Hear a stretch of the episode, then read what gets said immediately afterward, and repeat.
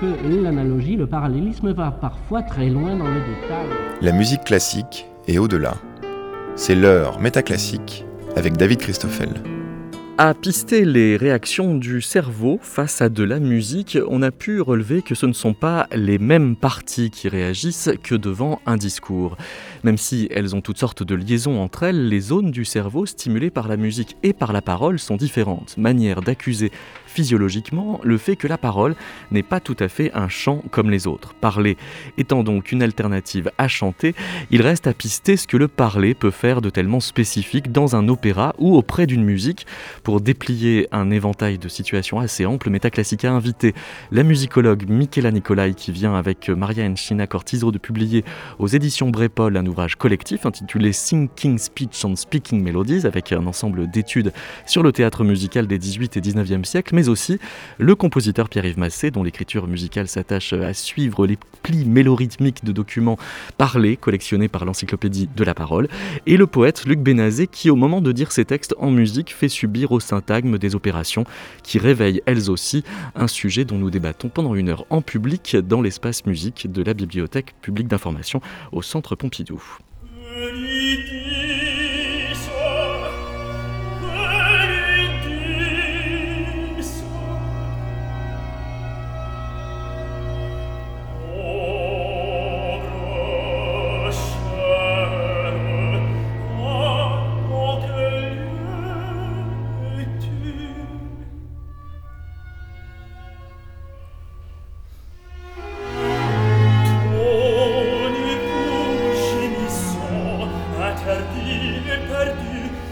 Lord.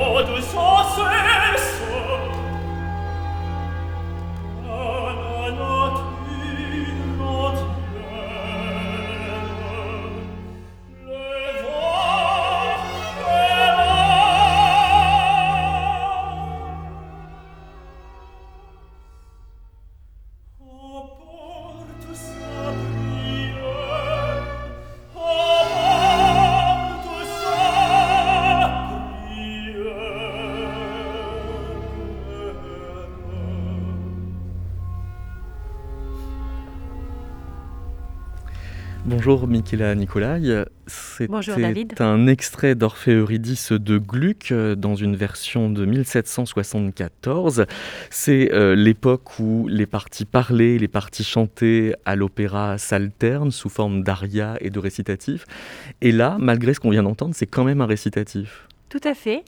Là, nous sommes en plein dans la révolution gluckiste, si on veut. Et euh, c'est donc un peu ce qui marque la naissance de l'opéra moderne. Mais en réalité, on revient à une forme qui peut nous paraître plus, plus ancienne, c'est-à-dire dans la dialectique courante, qui veut que des récitatifs parlés alternent à des parties chantées, des airs où la voix se déploie finalement. Et Gluck, il essaye, un peu d'une façon euh, précurseur de Wagner, de mêler tout cet ensemble pour donner euh, plus de fluidité. Et il abandonne donc les récitatifs secs en l'accompagnant avec la musique parce que il veut carrément se battre contre la tyrannie du mot, de la parole, qui, d'après lui, a trop, euh, comment dire, investi le choix du compositeur.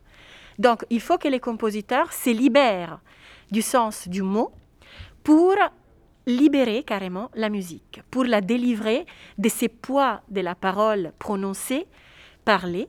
Et d'autre part, en revanche, il revient dans des choix, euh, comment dire, euh, dans les airs, il revient plus à un style syllabique, où finalement les mots deviennent intelligibles, non pas mis en avant, mais intelligibles, compréhensibles, face à la virtuosité. Donc on balance encore finalement dans les choix de qu'est-ce que ça peut permettre de construire l'opéra du futur dans un certain sens, et en même temps, ça nous il remet au centre vraiment cette discussion sur les rôles de la parole et du mot dans l'économie de l'opéra finalement. Donc ça veut dire qu'il tire euh, le, chant vers la parole par euh, surarticulation, tandis qu'il tire euh, la parole récitativante vers le chant au point d'abandonner le sens quasi. Exactement. Donc on a vraiment dans, dans, les deux cas, que ce soit les récitatifs ou l'air, finalement, on essaye de trouver les justes milieux, si on veut.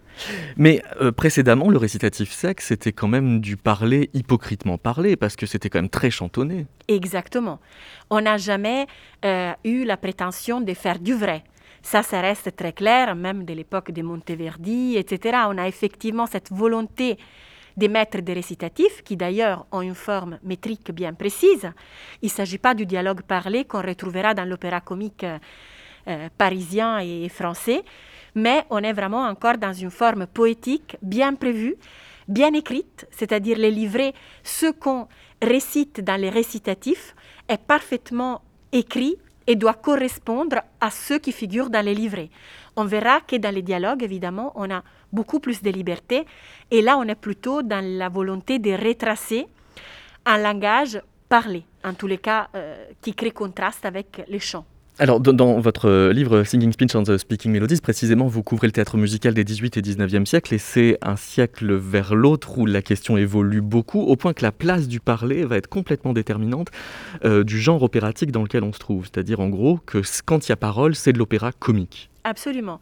À Paris, et Paris, comme on dit, symbole de la France tout entière, on a les deux structures lyriques qui se font face. Évidemment, la scène nationale, ou plutôt international qui est l'Opéra de Paris, où on chante entièrement du début à la fin de l'opéra.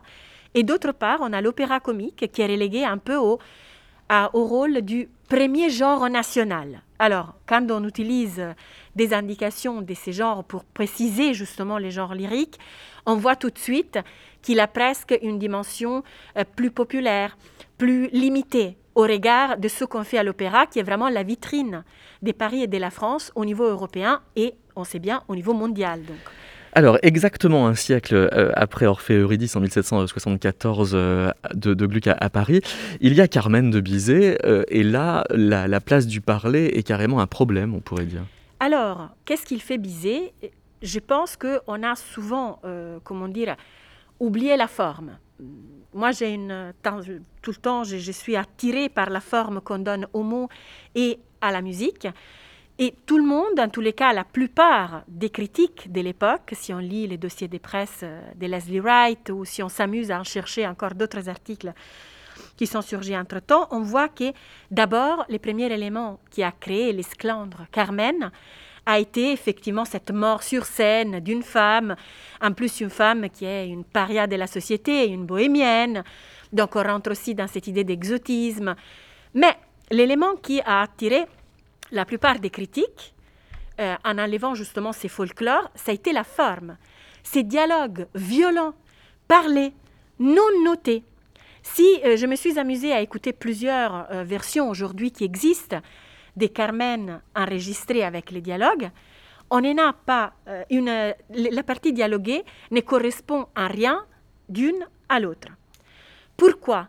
D'abord parce que même dans les éditions critiques qui utilisent cette alternance dialogue parlé et euh, musique, cette partie souvent ne sont pas parfaitement indiquées ou on peut les utiliser en guise de canevas finalement. Je pense à l'édition de Fritz Heuser en 1964. Dans d'autres éditions, en revanche, plus récentes, je pense à celle de Richard Langan-Smith, republiée en 2013 par Peters, là, on a vraiment tous les dialogues qui sont parfaitement écrits, rédigés, mais souvent encore, on a du mal à les reprendre tels quels. On crée une sorte de fantaisie sur les textes et sur les contenus qu'on a déjà, n'ayant pas des limites liées évidemment au vers. C'est-à-dire qu'on restitue une Carmen en plein dans l'opéra comique avec une alternance très appuyée entre ce qui est chanté et ce qui est parlé. On va écouter un extrait de cette édition critique euh, de Fritz Hauser de 64 dans une version euh, d'Abado de 78. Et donc on a, euh, j'allais dire un duo entre Carmen et Don José, mais c'est véritablement un dialogue. Enfin, te voilà. Il y a deux heures seulement que je suis sorti de prison. Qui t'empêchait de t'évader? Que veux-tu? J'ai encore mon honneur de soldat. Tu m'en veux alors? Et tu regrettes d'avoir été en prison pour mes beaux yeux? Non. Et si c'était pour toi, j'y voudrais être encore. Parce que tu m'aimes? Parce que je t'adore. Ton lieutenant était ici tout à l'heure, avec d'autres officiers. Ils nous ont fait danser.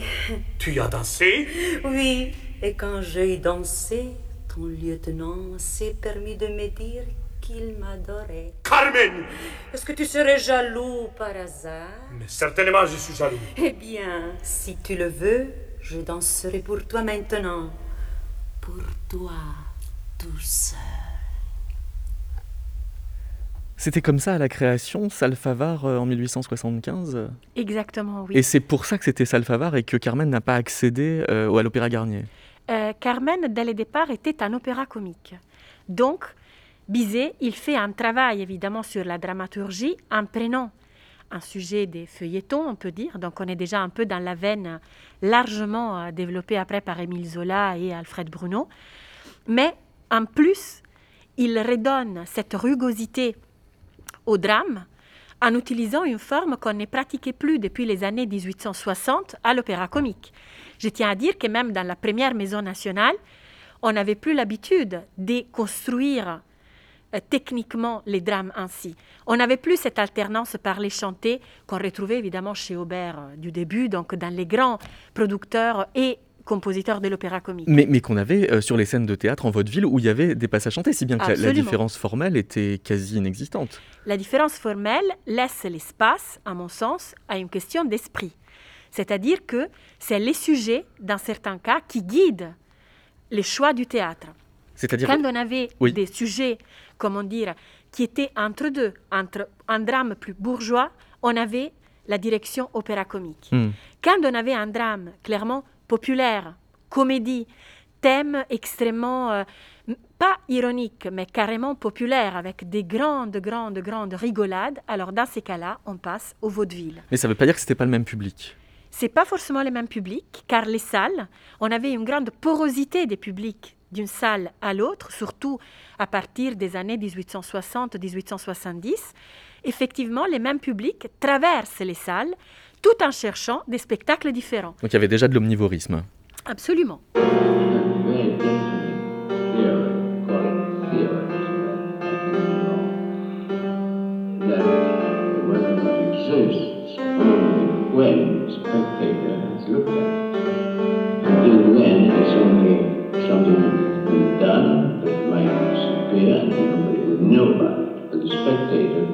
It by saying, this is good.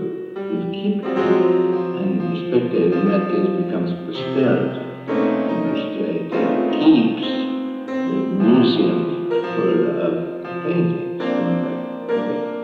My impression is that these museums, called the Prado, called the National Gallery, called Louvre, are only receptacles of things that have survived, probably mediocrities because they happen to have survived. There's no reason to make them so important and big and beautiful, and there's no justification for that. That labor of beauty, they have survived. Why have they? It's not because they are beautiful. It's because they have survived by the law of chance. And uh, Uh.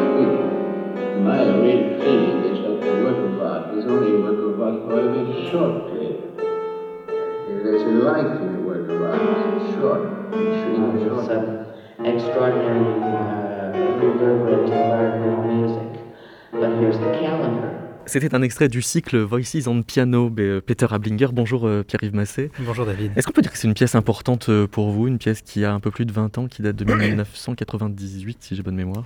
Oui, c'est une pièce qui a un peu plus de 20 ans, mais qui, euh, en fait euh, dure toujours, puisque c'est un cycle ouvert qu'il a commencé en 98 et qui, qui continue à réalimenter avec des nouveaux numéros. Et le principe est toujours le même, c'est-à-dire qu'il prend un, un document de parole enregistré de quelqu'un de célèbre généralement, et euh, il, euh, il en fait une espèce de, j'allais dire d'accompagnement, mais c'est pas tout à fait un accompagnement, ça on pourra un petit peu développer ça, euh, par un piano qui est une sorte finalement d'analyse de la, de la parole, donc qui suit vraiment très très précisément et de façon très, très serrée le déroulement de la parole, à partir d'analyses que Ablinger a fait de la, de le- du, du spectre sonore de la parole. C'est des analyses qu'il fait de façon informatique ou à l'oreille Tout à fait. Non, Ah non, oui. Informatique parce qu'en fait, il, par exemple, il va les, euh, les, les, les transitoires d'attaque, les S vont être euh, vont être transformés en, clusters dans le registre aigu. Enfin, c'est des choses comme ça qui peuvent absolument pas être euh, déduites de l'oreille, mais qui apparaissent dans, dans le, les résultats de, de, de- des- de ces analyses.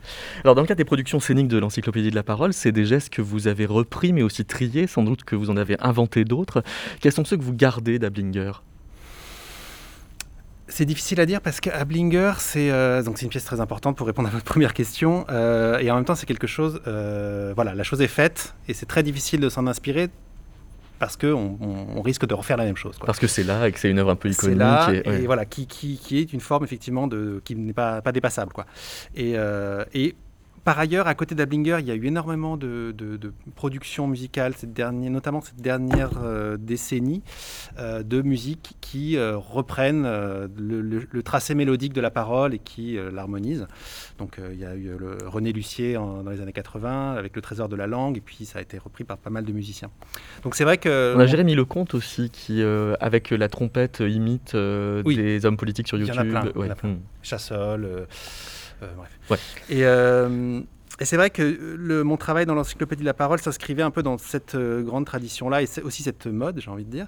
Et, euh, et donc, euh, c'est vrai que moi, j'étais tout de suite euh, je- je- dans, dans l'idée de, de- de jouer un peu plus avec le, le- justement ce référent de la parole, c'est-à-dire de l'avoir comme une espèce de, de modèle, d'éléments dont je peux déduire des, des- euh, des- des schémas mélodiques ou, une, ou un chant harmonique. Mais euh, j'essayais de me départir de, la, de, de ce que fait Ablinger, c'est-à-dire vraiment de suivre euh, de façon extrêmement littérale la, la parole. Au, au point d'assumer des topos d'écriture musicale qui ne sont pas dans la parole, mais que vous allez superposer. Et de, et de revenir finalement à une forme plus traditionnelle d'accompagnement. C'est-à-dire ça, c'est effectivement une chose assez assumée, notamment dans une pièce euh, euh, antérieure à, à l'encyclopédie de la parole qui s'appelle Song Recycle, Mhm. où, où- où je reprends le dispositif de Ablinger, c'est-à-dire un piano et un haut-parleur. Simplement, au lieu que le haut-parleur diffuse des voix parlées de Ce gens sont des chants a cappella. ce sont des chants a cappella de gens inconnus. voilà. Donc, c'est tout la- On va écouter un exemple extrait du spectacle Suite 4 et puis vous allez nous, nous détailler ensuite ce que techniquement vous avez pu faire pour arriver à ça.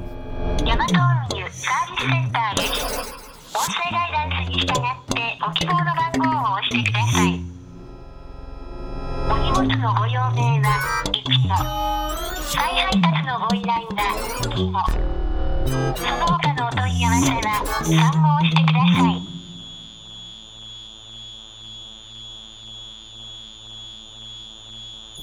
入力が確認できませんもう一度入力してください自動受付をご希望の方は1号オペレーターによる受付をご希望の方は2号その他 のお問い合わせは3号を押してください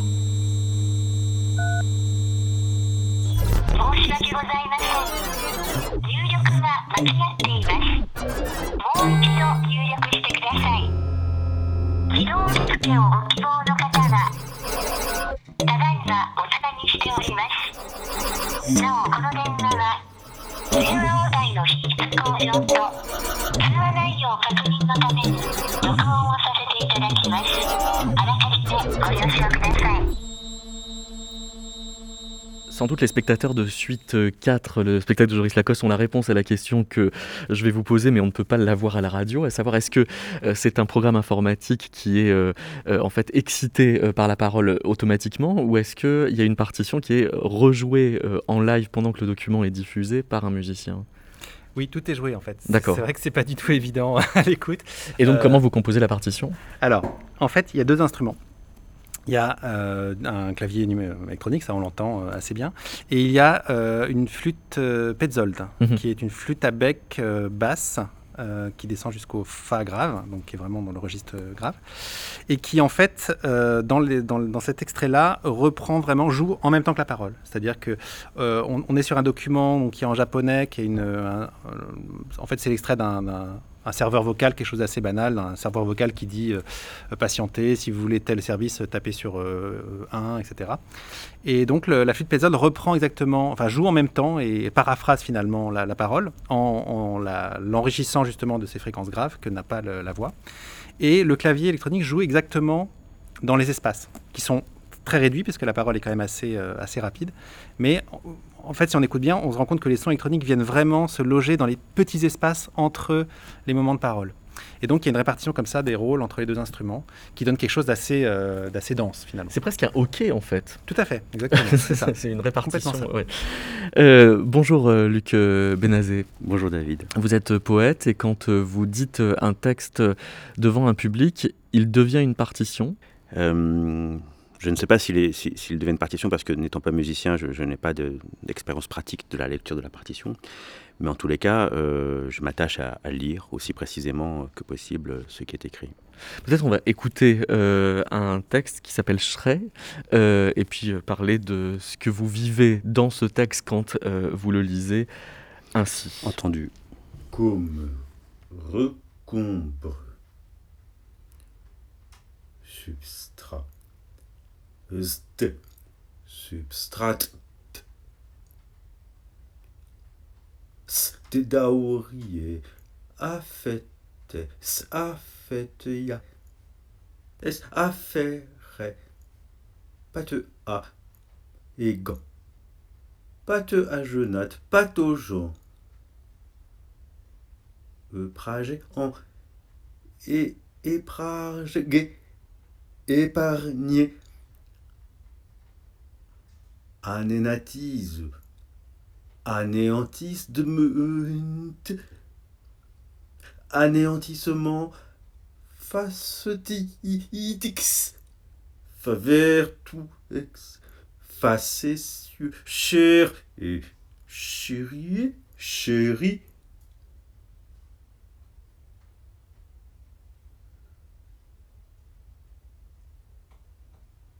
C'est une UN, utre, co et co.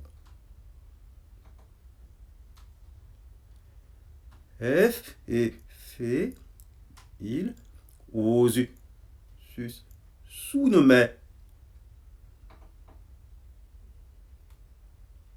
À ta, tantôt la, sco, la seconde, à, boc, à, à, à. À la seconde syllabe. Si, ça, la, la, ria, la. Ria, ti, rio, tu, ria, tu, ria, tu, ri, eh. Ria que, za, et, i, a, il, tour, ou, elle, la précédente, une phrase fera au son.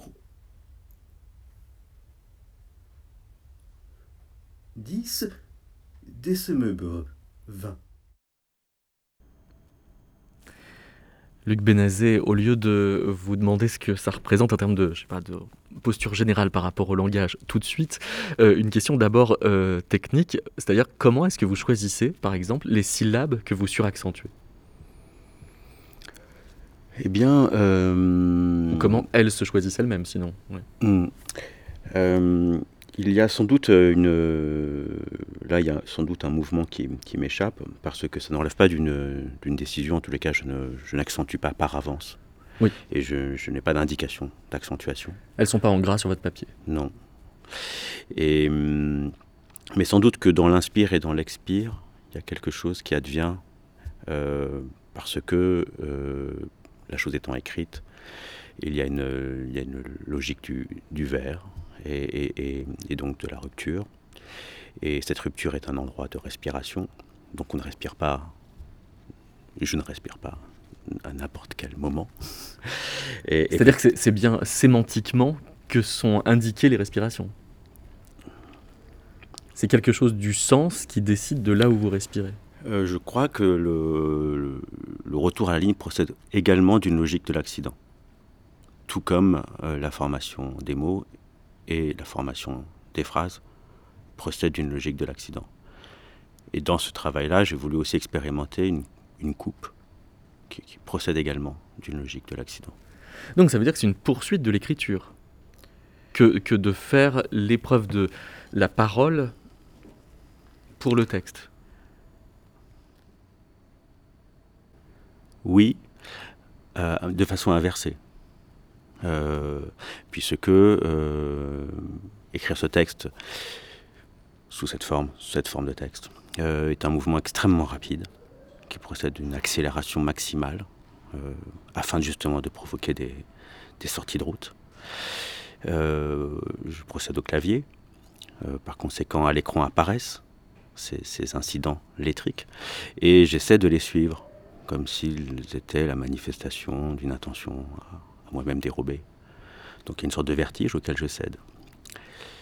Tandis que la lecture procède au contraire d'un ralentissement considérable. Donc vous prenez à rebours la fulgurance qu'il y avait au moment de l'écriture? En tout cas, la, oui, la vitesse. Et c'est marrant parce qu'on dirait presque une figure inversée de certains poètes sonores qui, justement, au moment de dire leur texte, le mettent dans une exaltation qui peut-être n'était sans doute pas là au moment de l'écrire. J'improvise à l'écrit et non pas à l'oral. C'est ça. En effet.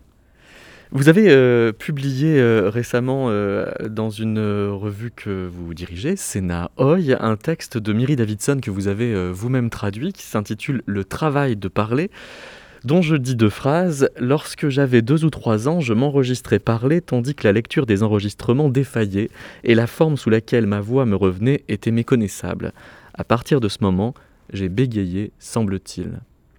Donc là, c'est un bégaiement euh, qui résulte euh, de euh, la, la mise en cassette de sa parole. Oui. Je précise par, par, pour, pour information que cette revue, je, la- je la, je la fabrique avec Jacqueline Frost. Vous la co-dirigez, pardon, Ouais, C'est pas très grave, mais pour le dire Mais quand c'est même. bien de le dire. Et, et, hum, et donc, pardon, j'ai perdu le fil. Et donc, oui, c'est ce bégaiement qui résulte euh, du, du rapport. Parce que des fois, on dit l'inverse, hein, euh, que c'est grâce euh, à l'enregistreur qu'on peut soigner son bégaiement. Oui, et c'est ce dont témoigne Miri Davidson, Oui. qui très clairement se- s'expose comme sujette à bégaiement et, et- et dans, un, dans une analyse critique des, des- des méthodes, euh, des méthodes de, de correction. Et sans doute que, que le- oui, il y avait, il y avait une méthode. euh, elle, en expose quelques-unes, je ne sais pas tout en tête, mais qui procédait ainsi. Mais il y avait une défaillance. Voilà, je crois qu'il y a aussi un peu un jeu de sa part à, à- à indiquer que le, le- le dysfonctionnement de son Fisher Price, Oui. euh, qui est un jouet pour enfants, magnétophone à cassette d'enfant, ouais, oui. c'est ça, euh, provoquait parce qu'il y avait une sorte de délai entre le, entre le temps d'énonciation et, et ce qui lui revenait par le, par le casque. Et du coup, ce, délai était comme le lieu dans lequel le, bégaiement trouvait à s'inscrire. Alors vous, euh, Luc Benazet, euh, vous ne vous reconnaissez pas forcément dans l'idée de bégaiement, mais peut-être plutôt dans celle de balbutiement. Mais avant d'introduire cette nuance, je voudrais demander à Pierre-Yves Massé si le bégaiement n'est pas une, une espèce d'aubaine musicale pour vous. Euh, je sais pas si je dirais ça comme ça. Euh, je pense que je vois où vous voulez en venir, c'est qu'effectivement. je pense que vous voyez là où je veux en venir. Effectivement, dans le spectacle suite numéro 4 de l'Encyclopédie de la parole, figure un document euh, comprenant du bégaiement. Et une aubaine, c'est pas vraiment le mot parce que on s'est posé pas mal de questions avec Joris Lacoste sur la manière dont il était, comment dire, juste de, de musicaliser le bégaiement. Puisqu'il s'agit d'un bégaiement, euh, pour le coup, euh, pas du tout poétique, enfin c'est un bégaiement en situation réelle. D'un personnage public, voilà, Joacine Catar Moreira. Exactement, qui est donc députée euh, d'un parti de gauche euh, Au Portugal. au Portugal, voilà, et elle fait son premier discours au, au Parlement, donc c'est une situation extrêmement solennelle. Et elle, qui, cette personne qui ne bégayait pas beaucoup dans la vie courante, là, bégayait énormément du fait même de la, de la situation. Et le document est extrêmement fort pour ça, c'est que c'est qu'il y a effectivement, euh, on sent que le, le- le- le- le Parlement entier, qui pourtant ne doit pas être acquis à sa cause, est suspendu à sa parole. Il y a vraiment un silence très très euh, puissant euh, qui entoure sa parole.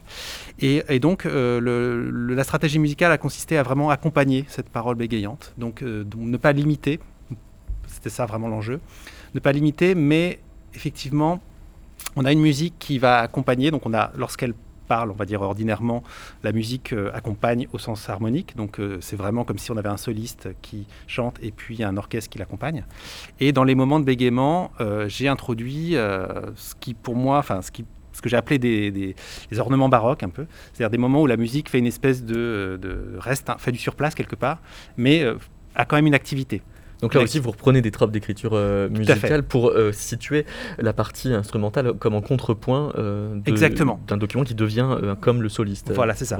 Et, donc, du du coup, on, on a, on a une forme effectivement qui, qui peut évoquer le concerto avec cette idée de soliste et accompagnement, et puis avec ces, ces- ces arrêts qui sont des, des moments de, de, de- de- oui, que j'appelle des, ornements au sens quasi baroque. Mais dans les questions que vous vous êtes posées avec Joris Lacoste, quel aurait été l'écueil Qu'est-ce qu'il n'aurait pas fallu faire?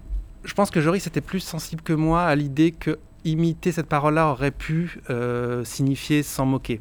Hmm. Moi, je pense que non. Enfin, imiter ne veut pas. Enfin, je, je- la, la musique est tellement Mais parce qu'on a que- l'étymologie du mot parodie, c'est d'être à côté le chant. Donc euh, c'est vrai que de, de se mettre juste à côté et de le, de le souligner, ça, ça a un effet parodique potentiellement. Peut-être, peut-être. Ouais. C'était ça, peut-être le-. Alors voici, c'était euh, extrait euh, de Suite 4.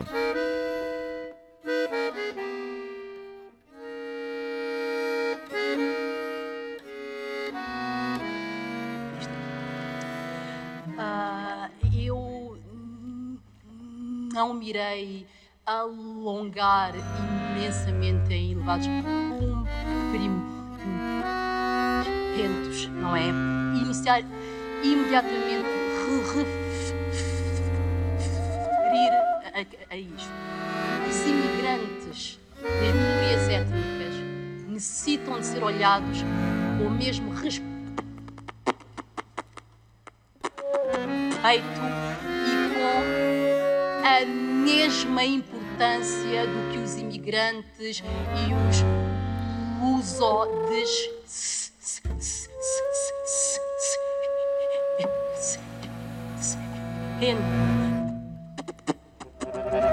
entes. E eu então desejava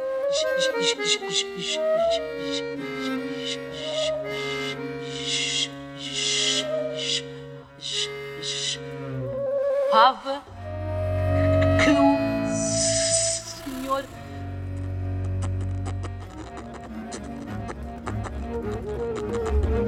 primeiro-ministro me ex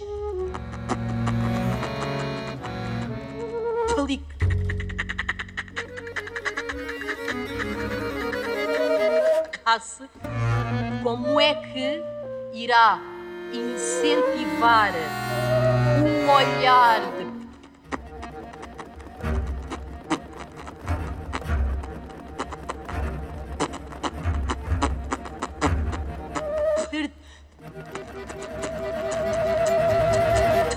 a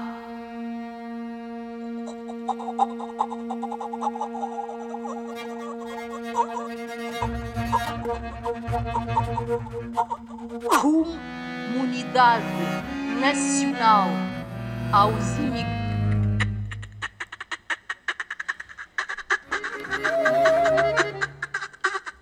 imigrantes, rejeitando a nacionalidade imediata aos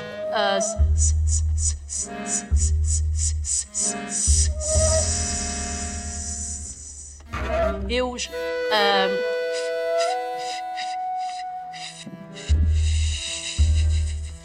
filhos e referir ainda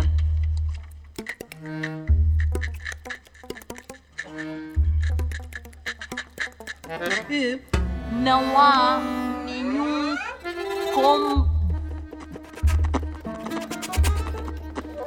combate às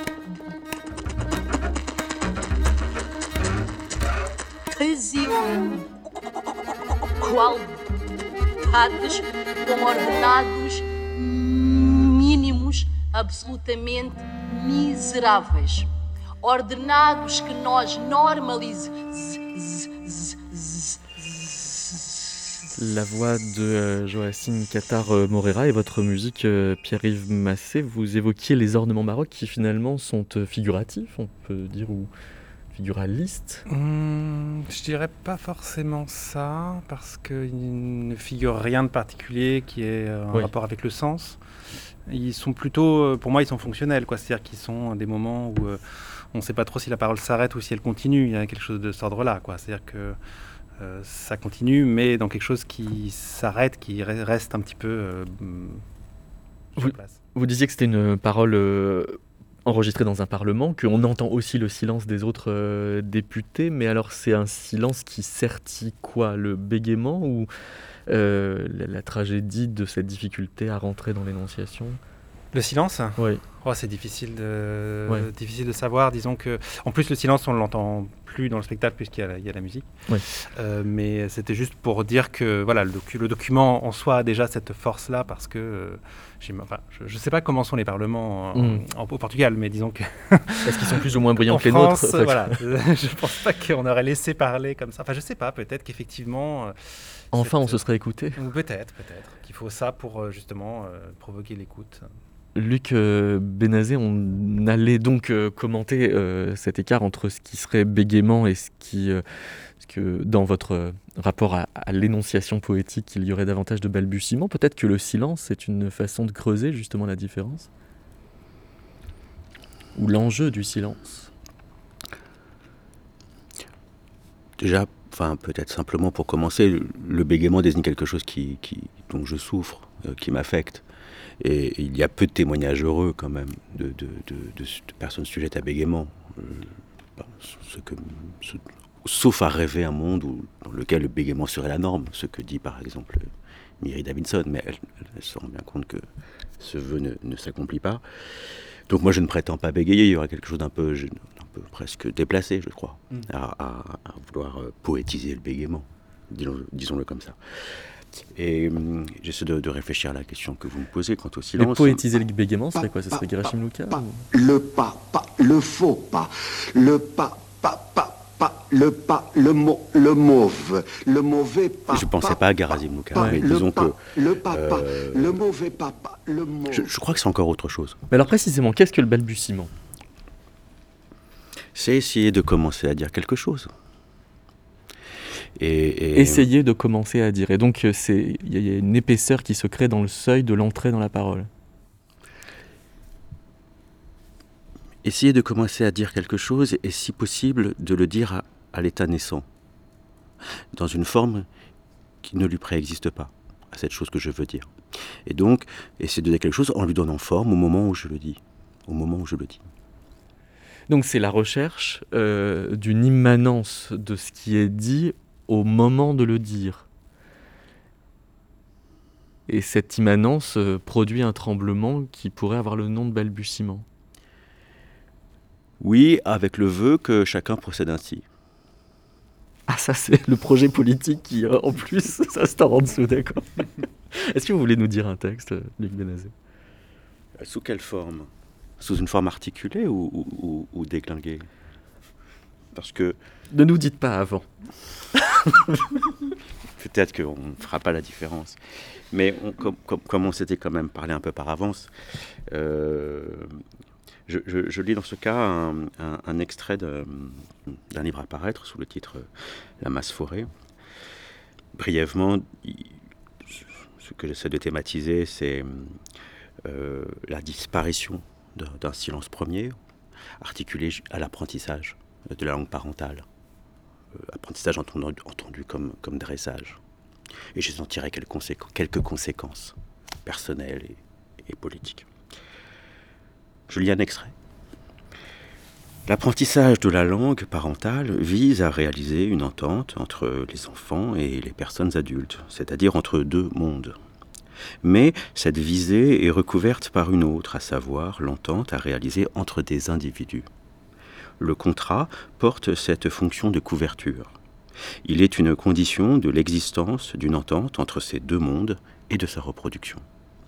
Autrement dit, l'entente entre le monde des enfants et le monde des adultes fonctionne car elle est vécue comme une entente entre des individus et car elle ne peut pas être réalisée autrement.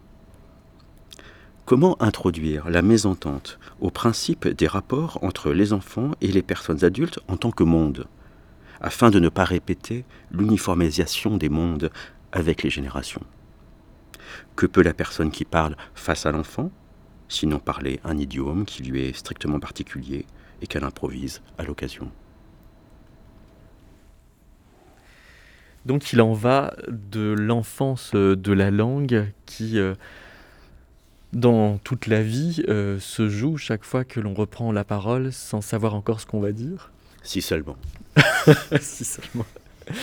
Euh, euh, Nicolai, euh, en quoi tout ce qu'on vient de dire a quelques rapports avec l'histoire de la déclamation euh, et de ce genre qui est le mélodrame, où la parole ne va pas être reflétée dans la musique, mais plutôt soutenue par elle dans son élan, quelque chose comme un souffle? Bah, je pense que ça dépend encore une fois de l'esthétique musicale du compositeur qu'on prend en examen. Car, euh, comme on sait bien, bah, un peu toute l'histoire de la musique, euh, elle avance par vagues.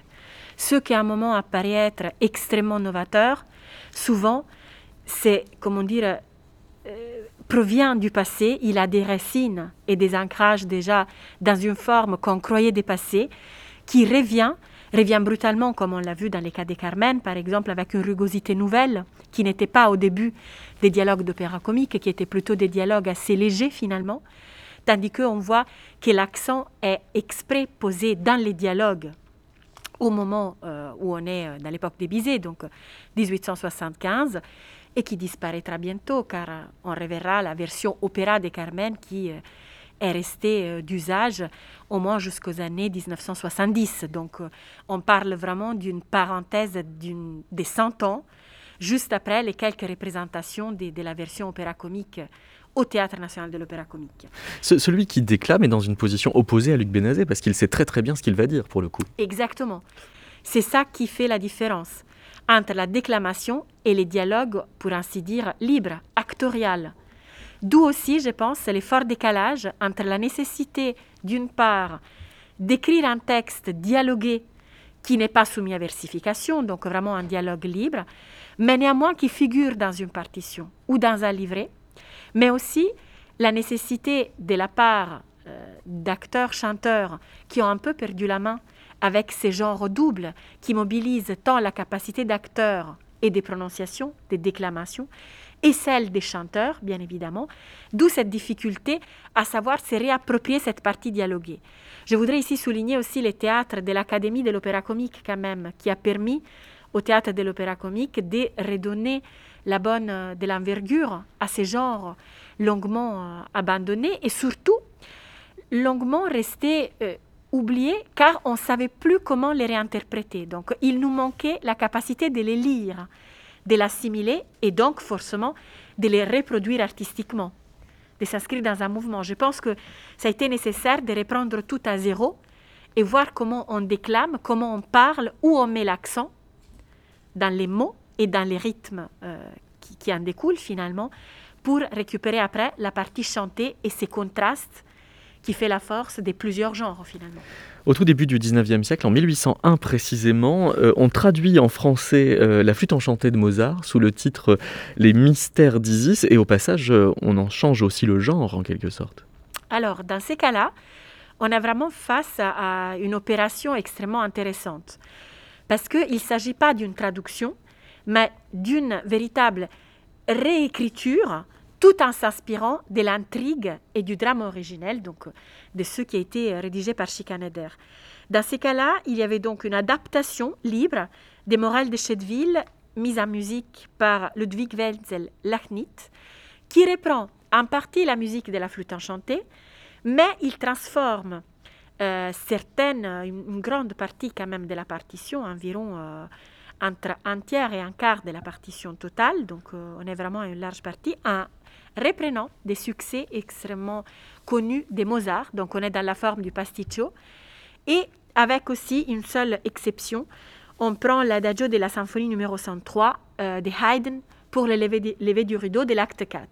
Oui, acte 4, car on transforme, on passe des deux actes à quatre actes, mais attention, la durée est la même, on a juste une répartition euh, différente des scènes pour faire correspondre cette, euh, ces Singspiel, donc paroles, dialogue et musique, au genre représenté dans la future Académie des musiques. Donc, dans ces cas-là, il faut rajouter des danses, bien évidemment.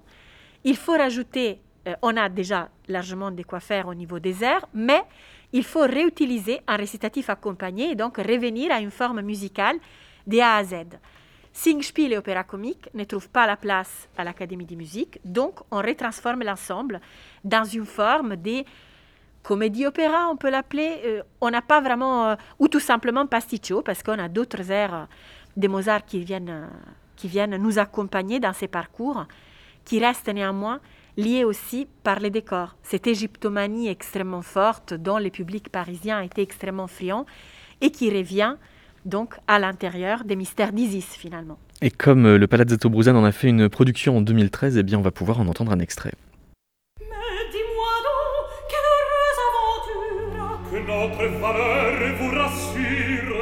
Vous n'êtes donc pas seul Non, non, et vous verrez bientôt mon compagnon. Il est plus beau que moi, mais il n'est pas plus sage. Il est comme on est au bel âge, fort amoureux. De qui Madame, c'est de vous. De moi Malgré le sort jaloux qui l'a privé de ce qu'il est, il me ressemble, il est toujours le même. Enfin, c'est Isménor. Is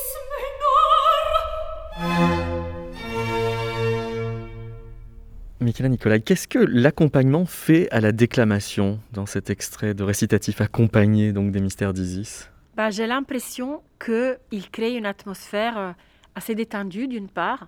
On a l'impression d'être dans un salon galant finalement. Et encore une fois, nous permet de ne pas se sentir trop concentré sur les textes finalement.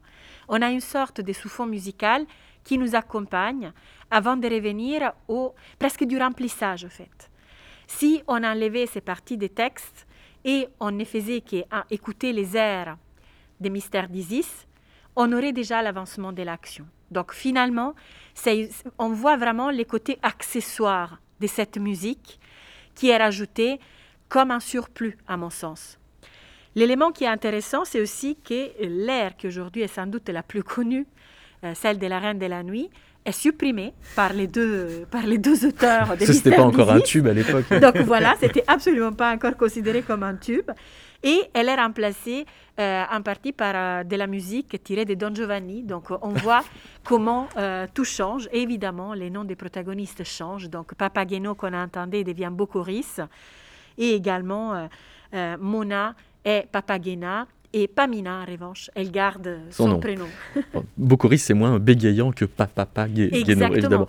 D'ailleurs, il n'y a aucune, mais vraiment aucune allusion au bégaiement des Papageno Oui. dans la totalité de la partition. Donc cet élément-là, carrément, il est supprimé et considéré comme pas intéressant dans la nouvelle version euh, qui, est, qui justement est plus bourgeoise aristocratique. Donc les côtés populaires disparaissent presque entièrement. Euh, Luc Benazé, on va vous entendre euh, dire un texte euh, accompagné par le musicien Louis Laurin et je vais vous poser ensuite exactement la même question. Qu'est-ce que la musique a fait à votre énonciation? Ce n'est pas le vocabulaire, le, voc le, vocab le vocabulaire, le vocabulaire de, la vue ma, ma, m, e, ma, is, mes, me, ik, me.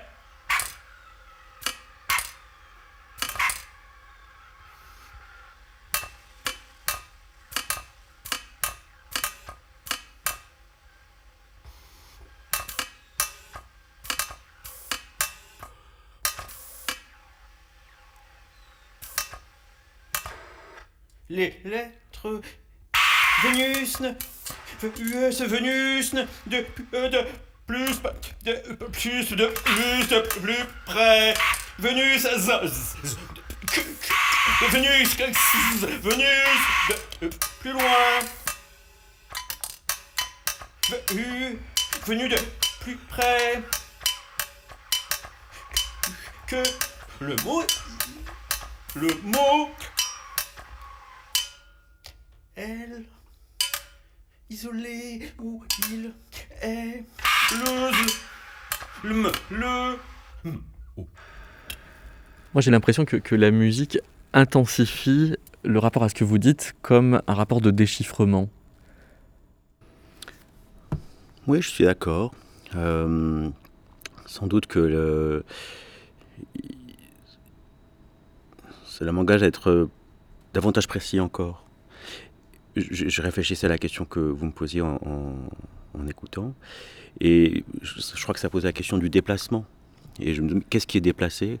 Peut-être la, question de l'écoute, évidemment. L'écoute est déplacée par le fait de, de travailler en duo. Euh, je, me souviens, je, digresse un peu, mais je me souviens que quand on s'était rencontré avec Louis, on avait évoqué le souvenir que nous avions de de ce duo entre John Cage et Sonra. Sonra qui joue du DX3, si je me souviens bien. Et il y a à la fois quelque chose qui procède du rapport et du non-rapport. Euh, et hum, peut-être que euh, cette, non-confusion, euh, cette distinction des voix, voix de la trompette, Louis Laurin est, trompettiste, et, et, voix du texte, et qui néanmoins coexiste dans une forme à deux, produit peut-être cette intensification que vous dites. Parce que, de fait, c'est quand même un propos argumenté qui vient s'adresser à une écoute musicale. Donc, euh, du point de vue de ce que je disais en ouverture de l'émission, des différentes zones du cerveau qui sont mobilisées d'une part par le langage, d'autre part par la musique, il y a vrillage du cerveau programmé Oui, il y a une forme de division. Oui. Oui. Et, mais cette, div cette division, effectivement, a, son, a une intensité qui lui est propre. Euh, mais c'est une division qui nous, que nous avons en partage. Mm. Euh, quand nous sommes euh, aimantés par une logique du sens, quand nous sommes aimantés par une logique du son, nous ne sommes pas aimantés de la même façon. Et si nous cherchions à être aimantés par ces deux logiques conjointement, nous commençons à, à entrer dans des torsions, je crois. Pierre-Yves Massé, est-ce que vous êtes euh, parfois tenté de résoudre cette torsion en laissant basculer tout dans le chant? Moi, oui, bien sûr. Après, euh, non, la, la, question est effectivement, euh, effectivement complexe parce que euh, si je, je, reste dans le cadre des... Parce que je dirais que dans mon travail personnel, il m'est arrivé effectivement d'utiliser la voix parlée, mais vraiment purement comme un élément sonore.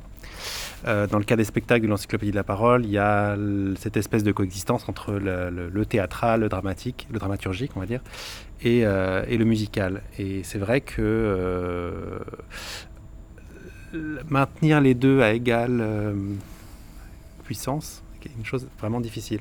Et c'était vraiment aussi dans la façon dont on a travaillé avec Joris Lacoste, un, un ajustement perpétuel. Des Parce que quand vous dites maintenir les deux à égale puissance, euh, on a l'impression que ça pourrait être de choisir un type de puissance. Se dire, bon, bah, on y va à fond dans la puissance musicale, donc tant pis si ça n'a l'air de ne plus rien dire. Oui, c'est-à-dire que dans certains moments du spectacle, on pouvait admettre que la musique recouvre, euh, entre guillemets, l'intelligibilité de, de, la parole, même si tout est surtitré, donc il y a toujours ce, aussi ce rapport, euh, on peut toujours lire ce que, oui. ce que veut dire la parole, puisque ce sont des paroles en beaucoup de langues différentes. Donc, euh, donc effectivement, il y, a, il y a cette... Et puis, il y a beaucoup de moments, de, aussi, aussi bien de la, de la, suite numéro 3 que de la suite numéro 4, il y a des moments musicaux qui sont vraiment en retrait, qui sont presque de l'ordre la, un petit peu comme le, le... de l'intermède. Oui, ouais, ou ce qu'on a écouté tout à l'heure, la, la, la, musique qui, a, qui accompagnait la, le, récitatif, quoi, ouais. qui effectivement euh, une fonction purement euh, décorative. Et ça, c'était volontaire.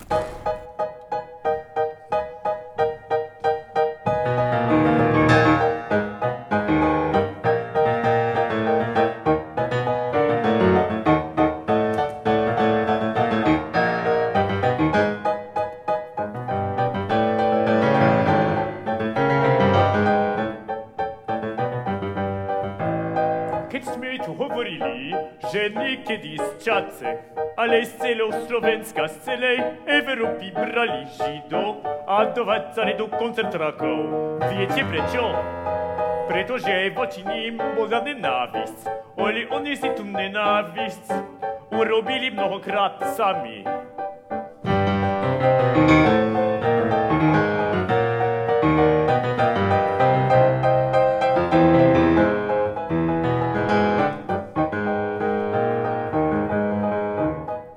Rodzisu teraz rodzi, teraz rodzi toho, że na Radzisu Romowia.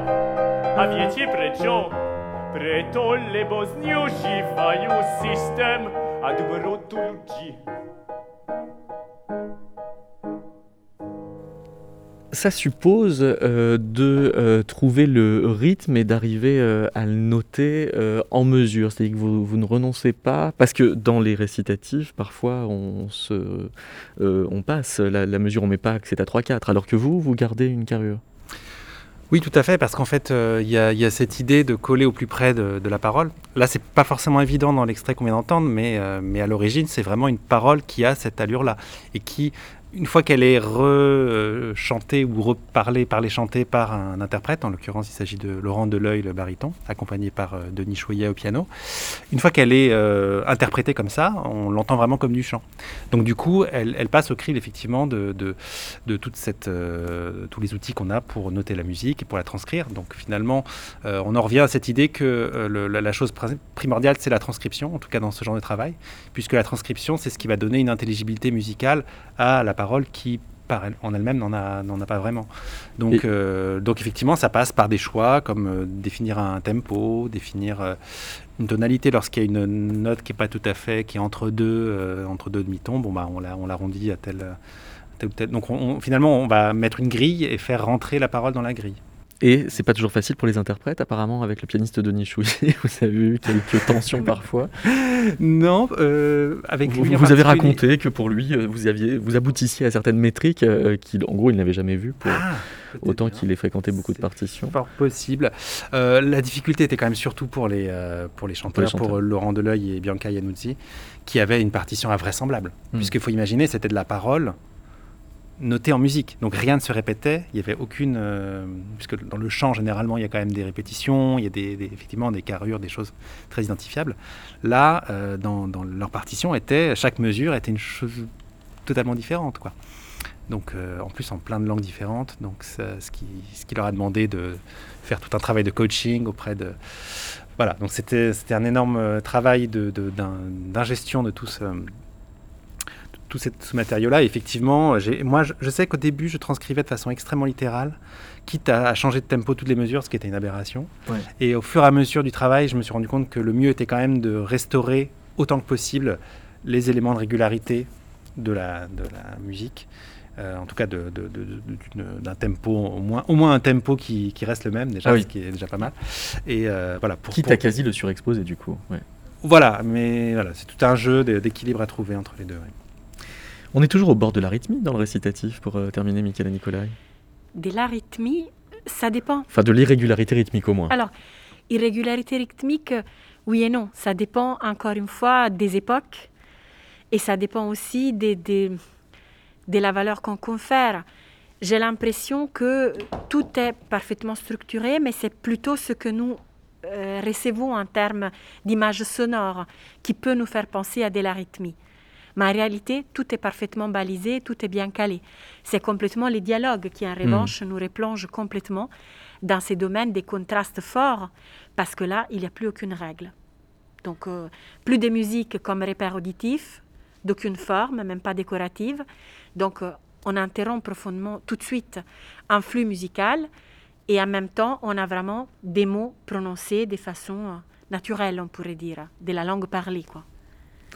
Merci beaucoup, Nicolai. Merci, euh, Pierre-Yves Merci. Massé. Merci, euh, Luc Bénazé. Merci David. Et merci à la Bibliothèque euh, publique d'information pour euh, son accueil de cet enregistrement. Et alors, comme je ne pouvais pas tout à fait faire comme si euh, je n'étais pas un peu partie prenante de ce débat, puisque je compose depuis quelques années des opéras parlés, je vous propose de terminer l'émission par un extrait d'un récent oratorio parlé, Consensus Partium, une commande du Festival d'automne à Paris en 2020 à l'église Saint-Eustache. C'est une variation euh, sur un séminaire de Louis Althusser.